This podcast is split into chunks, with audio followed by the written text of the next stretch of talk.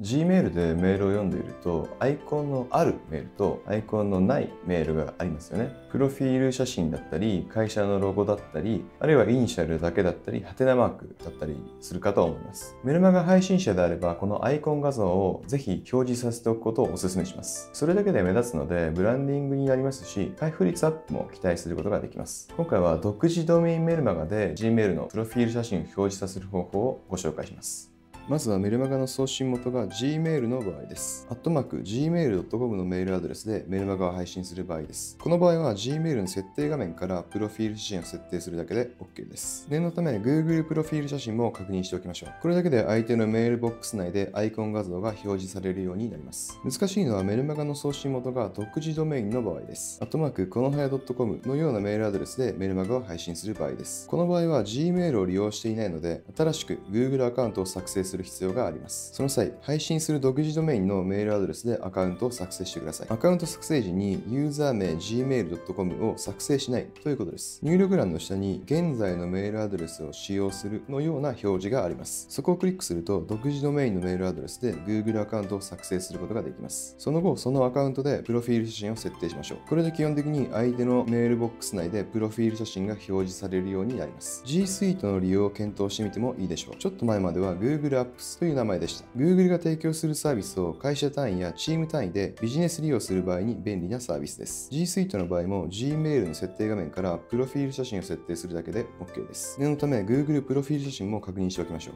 ということで今回は独自ドメインメルマガで Gmail のプロフィール写真を表示させる方法をご紹介しました。メルマガを配信すれば気づいてると思いますが結構読者の Gmail 率は高いです。もちろん業種によると思いますがうちの場合は読者の大体6割くらいが Gmail ユーザーにななっています。せっかくメルマガを配信するのでプロフィール写真を表示させて少しでも開封率のアップをさせていきましょう。是非参考にしてみてください。